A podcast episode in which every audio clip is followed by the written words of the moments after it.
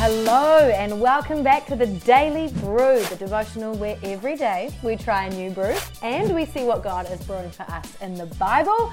Yes, it's cheesy, but it's true. And hey, it's day 290. We've got 10 days until we hit 300. It feels way too fast, but also pretty exciting because we have been on this journey for a wee while. Hey, if you are just joining us, reminder go back to the beginning, start from day one, it'll be worth it. But before we get into the brews, I'm very excited about, by the way, let's make sure we're reading the same scriptures. What are our scriptures today? You can find them in the descriptions, whatever platform you're listening to. But today we're reading from Psalm 119, verses 49 to 56, 1 Timothy chapter 2, and Jeremiah chapters 35, 36, and 37. So that's nice and easy. We will get through those and enjoy them for sure. But I'm really hoping that I'm going to be enjoying this tea. It's brand new. I opened the box today. Not any of our guests or visitors have ever tried this tea from my tea cupboard. It is Bell Caramel and Ginger. I have never heard of a caramel tea before. I'm very, very excited. Caramel and ginger. It does smell very, very good. Uh, I'm hoping that it's not a bit of a letdown. Caramel and ginger tea. You can have it with milk, but today I've chosen to go for a good old black tea. Really hoping that it tastes as good as it smells and sounds. Cheers to the caramel and ginger tea. Let's see how we go. Oh, smells so good. Mm.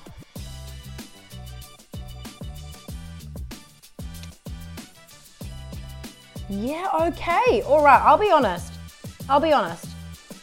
It doesn't really taste like anything until the aftertaste. And then the aftertaste t- tastes exactly like the smell the caramel and gingery. I reckon this would be a really comforting tea in the depths of winter. If winter in New Zealand uh, was over Christmas time, this would be a perfect Christmas drink, but also just not very exciting at first drink. I'm wondering if I haven't steeped it for long enough. I'm going to try one more time. Mm. Yeah, I hold to my first summation. Got a really nice aftertaste, but the you know the, the normal taste is it just tastes like hot water, which I'm okay with.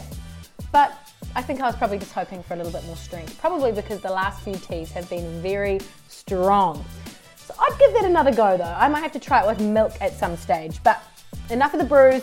Let's get into the Bible. In fact, I've got quite a lot of notes today, so we should definitely get into it straight away. I'm going to go straight there with the question How is your prayer life? Because it's a rather significant part of our Christian life.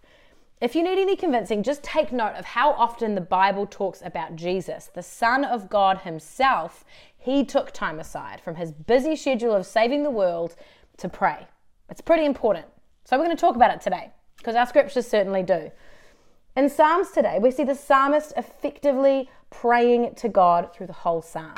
We're reminded that prayer is a two way conversation. Not only do we pray, but God speaks to us. We lean into what He's saying, whether it's into our spirit or through His word.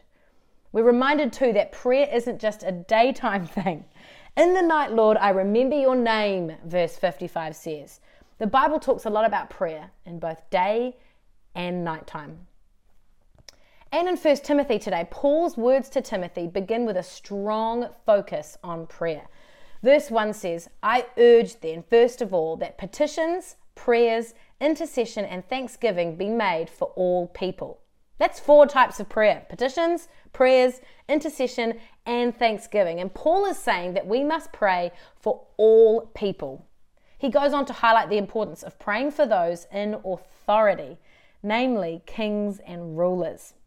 Now, at the time of this recording, New Zealand has just gone through an election, a rather controversial one at that. I'm not sure if I've been a voter for, for a more high stakes election before, but I want to encourage you with Paul's words here. Whether you agree with the government that's in place or not, whether you like your prime minister or president, or whether you think they're awful, God expects us to pray for them. Pray that God will bless them that God will give them wisdom, that they will bring favor to your land through their leadership. If you're not, going to pray, who will?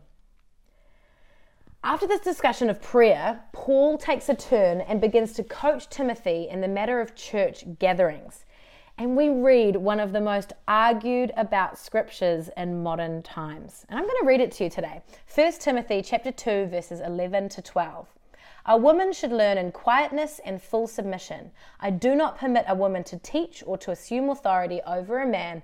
She must be quiet. Woo! We have to understand this passage though, and all Bible passages in its full context. What's the historical context? What's the cultural context? What's the literary context? We understand that Paul is writing in a time and to a people where the worship of a certain goddess had begun to endorse a type of approach where women were dominating over men, using promiscuity and sexuality to gain an unbalanced amount of power. About this specific passage I just read, Nicky Gumbel writes Paul's basic point is to insist that women too must be allowed to learn and study as Christians. In order to do that, they need to exercise humility and not dominate proceedings. The word Paul uses here for authority, authentein, is used elsewhere for brutal or domineering forms of leadership. So when it says women shouldn't take authority, he's basically saying women shouldn't dominate or be brutal in the way that they approach their time in the house of God. So this probably refers to particular issues in this congregation rather than being a more general comment on the leadership of women. So, from that quote, we understand a little bit of the historical and cultural context and certain literary background. But it's also important to look at the scripture in the context of the whole Bible. Despite the culture of the days written about in the whole Bible, from Genesis to Revelation, the Word of God consistently tells stories of world changing women, prophetesses, leaders of armies, and in the house of God.